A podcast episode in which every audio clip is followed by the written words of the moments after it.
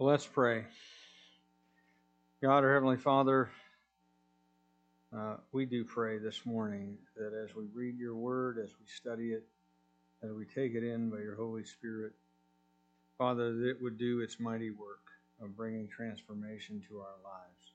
We pray in Jesus' name. Amen. Well, thank you, Carl, for reading through that.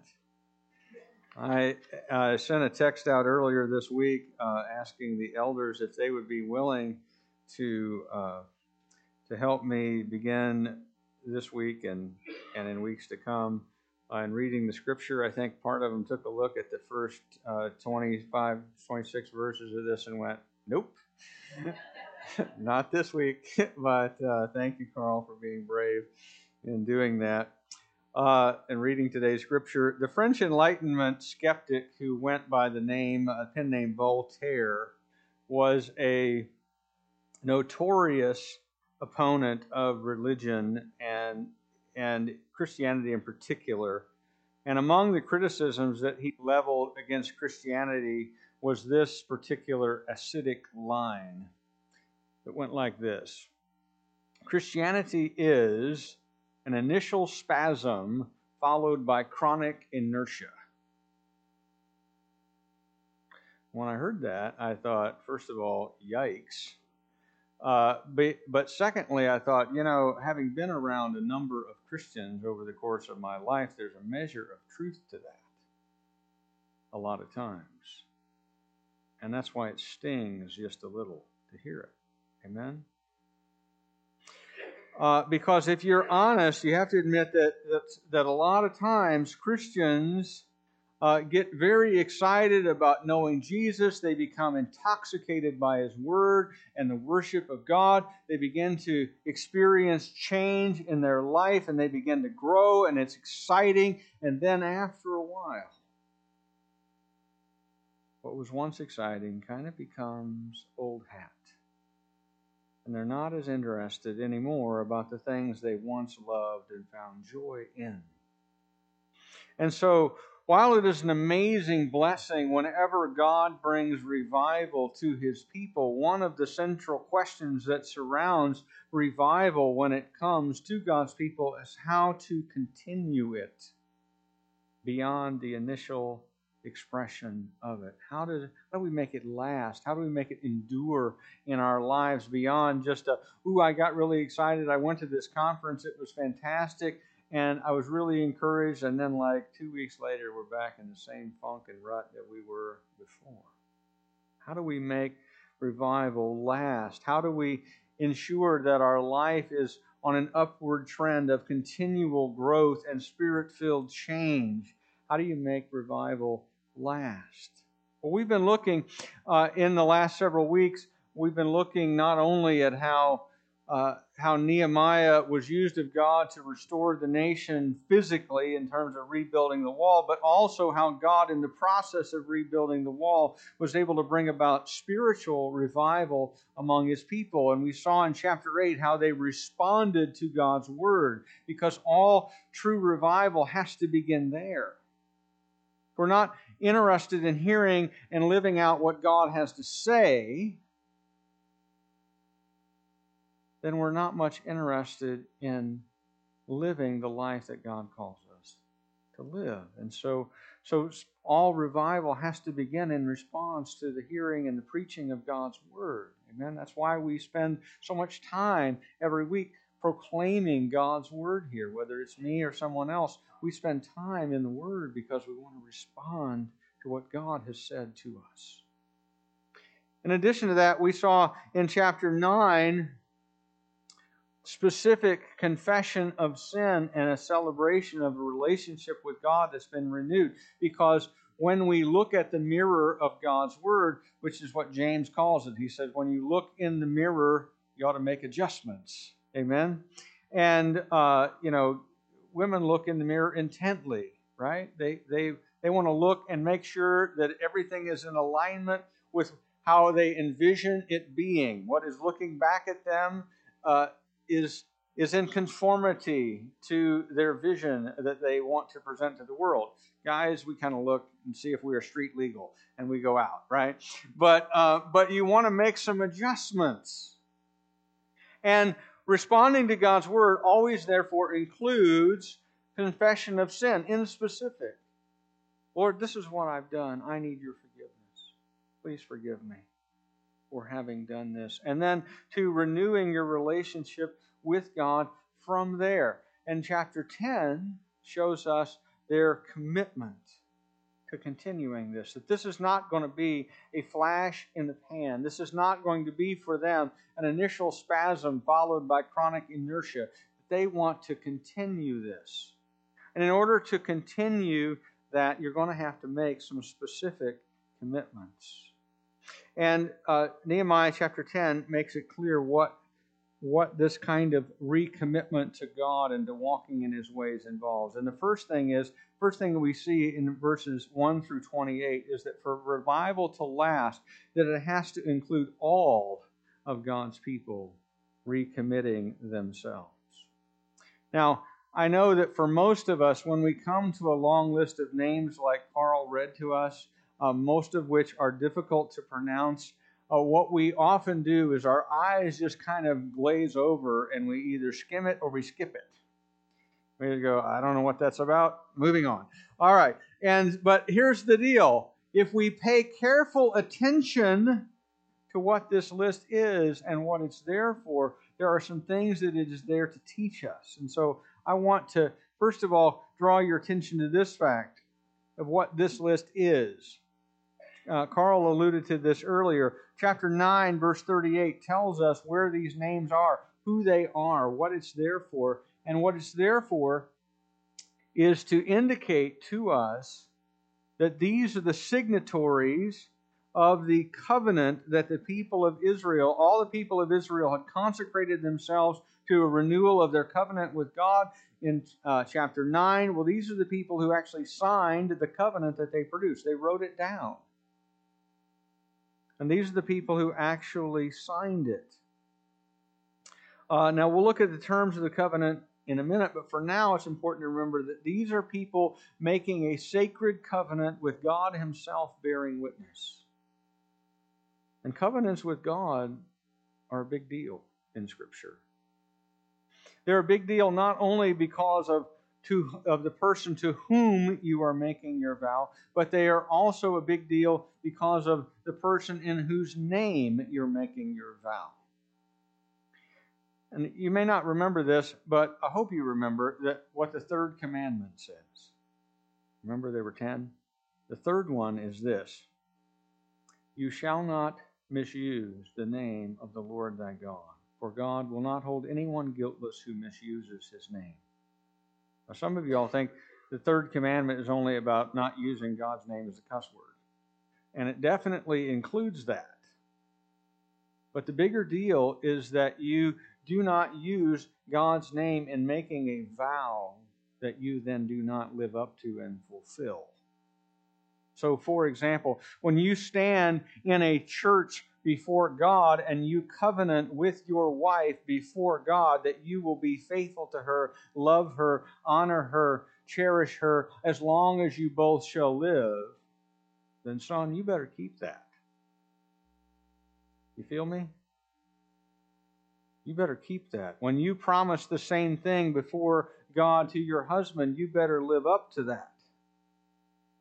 If you commit to something before uh, God, whether it's your marriage covenant, the church covenant that we have here, when that every person who becomes part of the membership of Chile Bible, we covenant before God. We sign our name to it, and then we stand up here. Remember that? We stand up here and we make vows before God that we are going to live up to what He calls us to in obedience to His word. So this is a very serious thing that they're doing. Better strive to live up to your word. And second, notice who these men are specifically. The first one at the very top of the list is Nehemiah himself. Nehemiah, the son of Hakaliah, the author of this book, the governor of the people of Israel and this this re, this whole region of the Trans Euphrates. Uh, he puts himself down first. He's the first person to put his John Hancock at the bottom of this covenant, because it's important that it begin from the top down. And then you have Zedekiah, the next name in the list. He is probably uh, Nehemiah's personal secretary, his chief of staff, if you will, the person who's his second in command, right underneath him. And then after that, you have twenty-one of the priests, the chief priests, twenty-one of them are listed. And then there are eighteen Levites listed, those who assisted the priests in the worship at the temple and who uh, were dispersed among the people to instruct them in the law of God. And then there are forty-four noblemen. And in addition, if you look carefully, you'll see that many of these names are the same as the list of people who built the wall earlier in the book. And also that they share the same names with people who came back from the exile in, uh, uh, you know, in about five thirty-nine B C, some eighty years prior to this. Uh, there, that many of those same names have been passed down, and these are the, the same families, members of the same families who came back eighty years before are still here, and they're still recommitting themselves before God to His covenant. And what that points us toward is something important, that revival, in order to be lasting, has to include the leadership. It can't be an exclusively bottom-up phenomenon. It has to It, they have to be leading, leaders have to lead, and they need to lead the people towards the Lord rather than away from Him. Can it ever be a problem that leadership in a, in a church or in a nation would lead people away from God? Yes. In fact, that was Israel's, one of its biggest problems is that is that the leadership that they had was very inconsistent in its own devotion to God. And so while you had good kings like Asa and Jehoshaphat and Hezekiah and Josiah and David, you also had indifferently committed kings like Solomon. And all of the kings of Israel who were wicked men and idolaters, and all of the, the sons of David who were not walking with God, men like Manasseh, men like Ammon, men who followed the ways of the nations around them. And so it's vitally important for revival to last that your leaders be committed to walking with God. And then in addition to that, what we see is that this is not an exhaustive list. This is just a representative list. If you look at verse twenty-eight, you'll see uh, that the scripture says, the rest of the people, the priests, the Levites, the gatekeepers, the singers, the temple servants, and all who had separated themselves from the peoples of the lands to the law of their God, their wives, their sons, their daughters, all who have knowledge and understanding. In other words, that there were these folks who signed it, and then there's everybody else, this much larger group of priests and Levites and, and temple uh, servants and singers and gatekeepers and people, uh, in fact, whole families of people, who also likewise are committed to it, which tells us that everyone is important and that everyone's commitment is necessary for revival to outlast the initial excitement. Now, if you look, if you look on from there, you'll see not only that all of God's people must be committed and recommit themselves to following the Lord, but what they must commit themselves to. And that's, uh, there's two things. First of all, to renewed holiness, and secondly, to God-honoring worship. And renewed holiness is what we see in verses twenty-nine to thirty-one. Uh, all three of these verses, if you look at them, include a specific vow.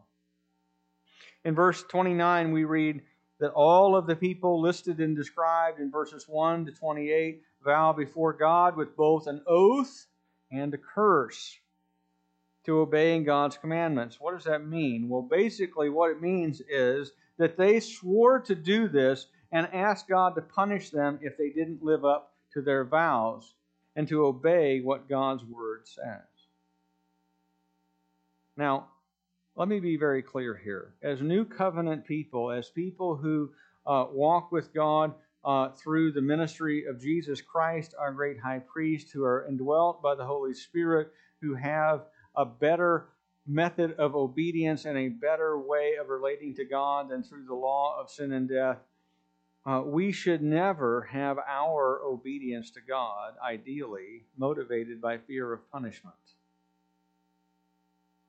What should motivate us is that we have reciprocal love toward our loving Father, who sent his Son to offer himself as a sacrifice for our sins and raised him from the dead to give us new life. And out of, out of love for him, we ought to obey him.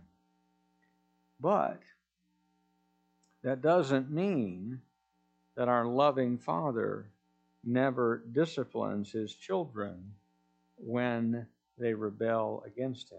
Amen? Hebrews chapter twelve says that God disciplines those he loves, and he chastises every son he receives. And so it doesn't mean that, it, that just because we are new covenant people that we do not have to obey God. Amen? That, well, I'm saved and I'm kept secure by God's love for me, therefore I can do whatever I want. No, that's not true, right? You cannot let your freak flag fly just because you are a child of God. In fact, if you are a child of God, you should desire to do the opposite. You should desire to walk with God and to follow him. And so, And so when God says, for example, that we must not steal, then we must not. When God says, uh, for example, that sexual activity must be limited solely and specifically to husbands and wives in the covenant of marriage, then we must only enjoy and unwrap that gift in that context. When God says in his word that we should pray for our leaders, no matter who they are, then we should pray for them. When God says, thou shalt not commit adultery, then thou shalt not. When God says that thou shalt not bear false witness against thy neighbor, thou shalt not. When he says, don't gossip, we don't gossip. When he says, uh, make peace quickly with those who, whom you have offended, then we do that. Amen? These are the things that are they're not optional. God's commands are not suggestions. They're things that we commit ourselves to and that we obey. Not simply out of compulsion, but willingly as God's children whom he loves. And we have a better ability to obey God than the law provides, but that doesn't mean that our obedience should be less, right? Instead, it means that our obedience should be better than theirs was. If we have a better covenant and we have the indwelling Holy Spirit, then we should have a better level of obedience than mere outward performance of the law.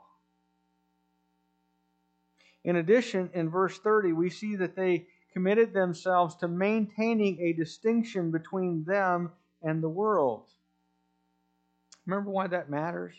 Why it was a big deal that as part of consecrating themselves, they separated themselves from all of the foreigners around them? And, and in fact, it highlights again, verse twenty-eight, those who have separated themselves from the peoples of the lands. It's important that God's people be separated from the people of the lands and not intermarry with them, because it was a big reason, among others, that the exile happened, that Israel and Judah, when they intermarried with those who were not believers, uh, began to adopt their practices, their immorality, their idolatry, and they became just like all the people around them. Instead of being salt and light in the world, their salt became not salty anymore, and their light went out, and they became just like the people around them. And so God sent them into exile to purify them. And so here they commit themselves. We are not going to be like all the people of all the other nations. We won't give our daughters to the people of the land. We won't take their daughters for our sons. In other words, we're not going to adopt the practices of the people of the lands. It's not their ethnicity, it's their idolatry and their immorality that was the problem. And we're not going to be like them. By the way, if you are dating an unbeliever, stop.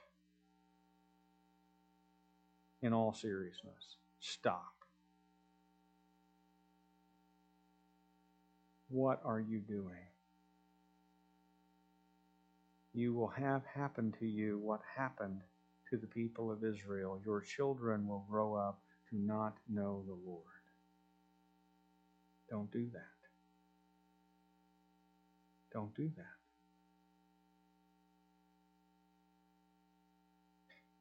There's supposed to be a distinction between those who are God's holy people and those who are not.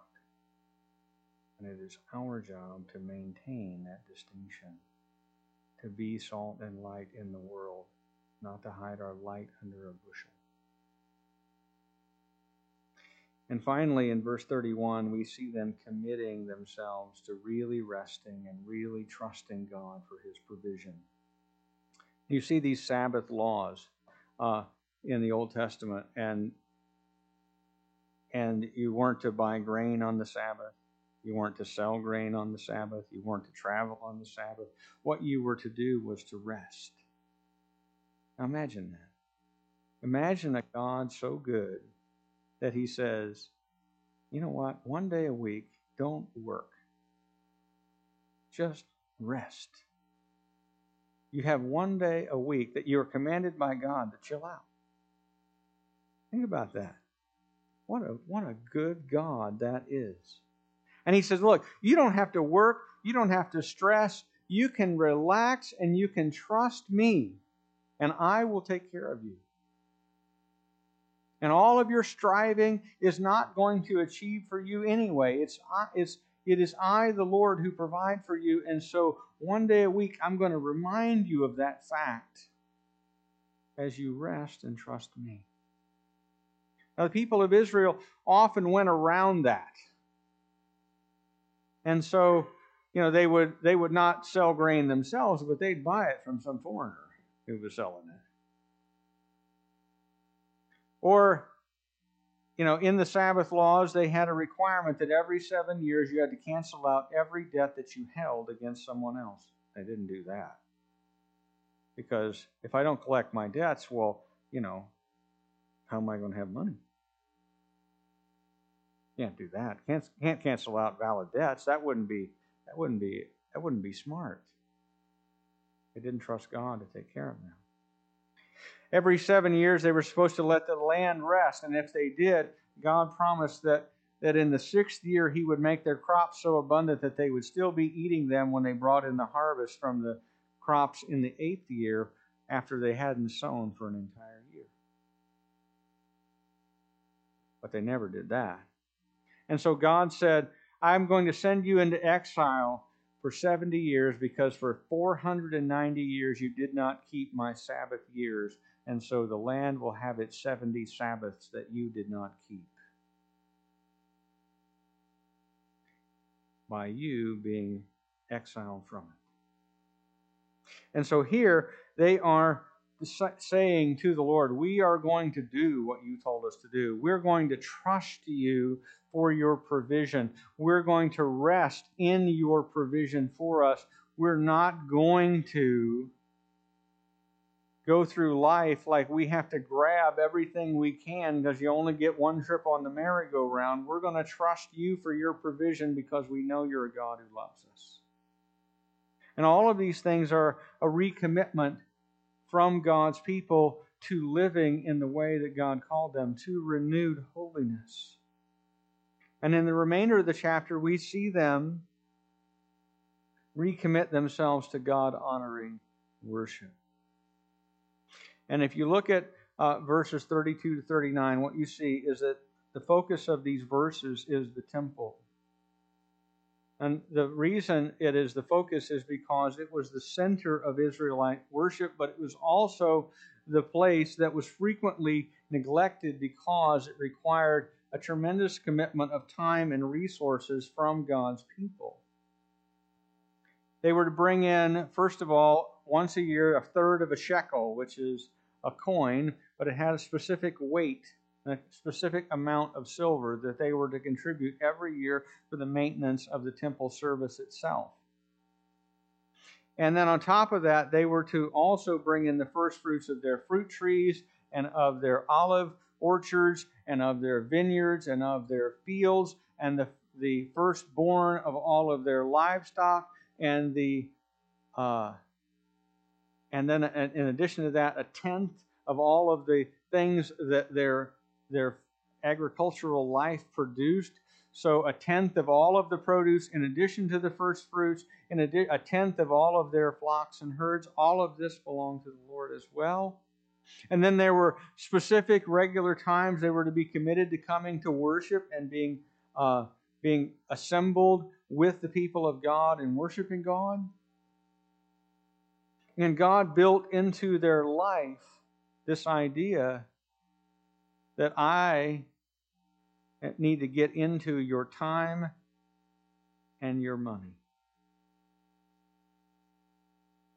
That, that I'm going to set your calendar and I'm going to set your checkbook and you're going to organize the rest of your life around me and my priorities rather than we look at you and your priorities and you give me what is left.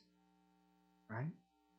So practically speaking, what you had to do if you were an Israelite is look at the portion of your resources and your time and say, well, all of these things belong to God, and then I'm going to schedule uh, everything else around those commitments that are already on my calendar. And I'm going to take my my total financial resources and I'm going to say, okay, well, this this chunk of them, and by the way, there was a lot of offering above and beyond ten percent of everything. I'm going to take all of this and I'm going to devote it to the Lord, and I live on what's left. It's a big deal. Now, again, we as New Covenant believers are not bound to this stuff. You don't have to tithe. You don't have to, there's no There's no rule on how often you have to show up to worship. Well, it's at least this many times in this seasons of the, you know, there's there's no rules on that. But here's the reality that this that this commitment that they're making reveals. That if you want to renew your relationship with God on an ongoing way, it has to get into your time and your money. Because as Jesus said, where your treasure is, there your heart will be also. Amen? It will show up in your checkbook and in your calendar, and it will show up in what you start with in terms of your planning financially and time-wise, and what gets the leftover.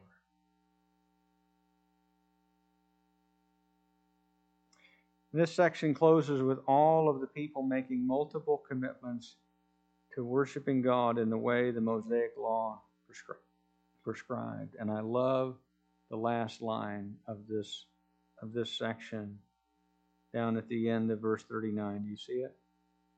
We will not neglect the house of our God. Now, brothers and sisters, y'all are my friends and I love you.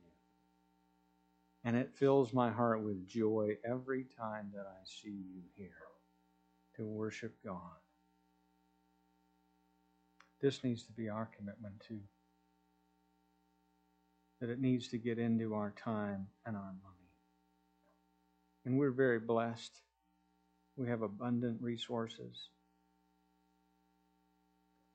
But if God is not receiving the best of what you have to offer Him, it's, it tells you something about where your spiritual life is. And if you want to experience revival, you've got to start with giving Him the best of what is yours. Your time, your money, your energy, your attention. How you start each day, how your week wraps up or begins, these things are part of ongoing walk with God. Now, I've tried hard to make the, the application of this passage pretty obvious as we're going through. But just in case I haven't done a good enough job with that, let me just underline a few things that this, this few of the ways this applies to us here at Chile Bible.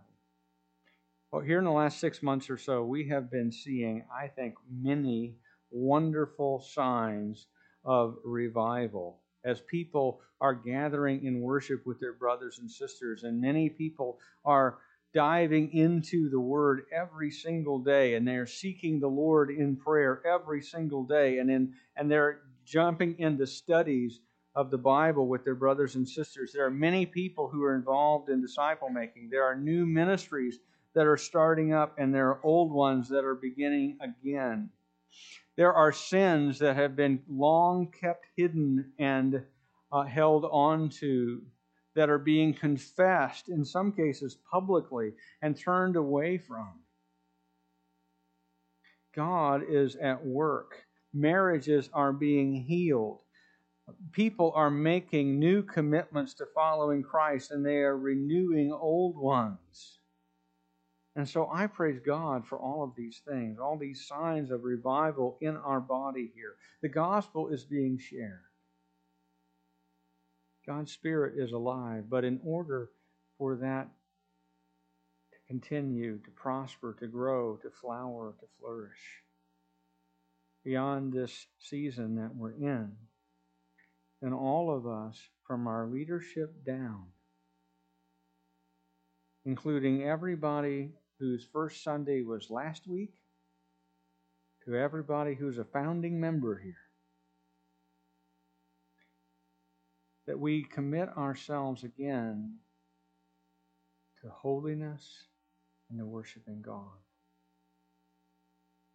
Holiness means that we obey all of God's commands to us, that we maintain a distinction between us and the world in both behavior and our marriages, in our work, in all areas of our life. Our work should be better than an unbeliever's, because we are serving God in what we do. Our marriages should be better than an unbeliever's, because it is God's Spirit who is alive in us, transforming us and drawing us together. Our family should be better than those of an unbeliever, because we are informed and instructed by the Word of God in how to lead our families. The words that we use, the attitude that we take to those who oppose us should look more like Jesus and less like a hot take off Twitter. Amen? It should. The attitude we have, the words that we use should be different and better than everybody else's. And holiness also means that we trust God to carry us through whatever circumstances we're in, and we rest in His love. Now, that doesn't mean you have to keep the Sabbath in the way that Israel did. I personally practice something like that. I try every Sunday to devote my, my day to worshiping God and to naps. It's a wonderful way to spend a Sunday, okay? If God blesses and it is football season, I watch football and I sleep. You know, and I worship God with His people. It's a wonderful way to spend your day. And I don't do any work. I don't do any, you can ask Karen. I, I don't I don't do anything, around the house all day. I just kind of bum around, put on my pajama pants and take a nap. It's fantastic, right? And and and the thing is, is that I can I can do that. Why? Because I know that God loves me, and He will take care of things, even if I don't. And I can trust Him, and I can rest at least one day a week, right? And so can you, because you love Him. And finally, if we want to sustain revival in our lives, we've got to renew our commitment to God-honoring worship.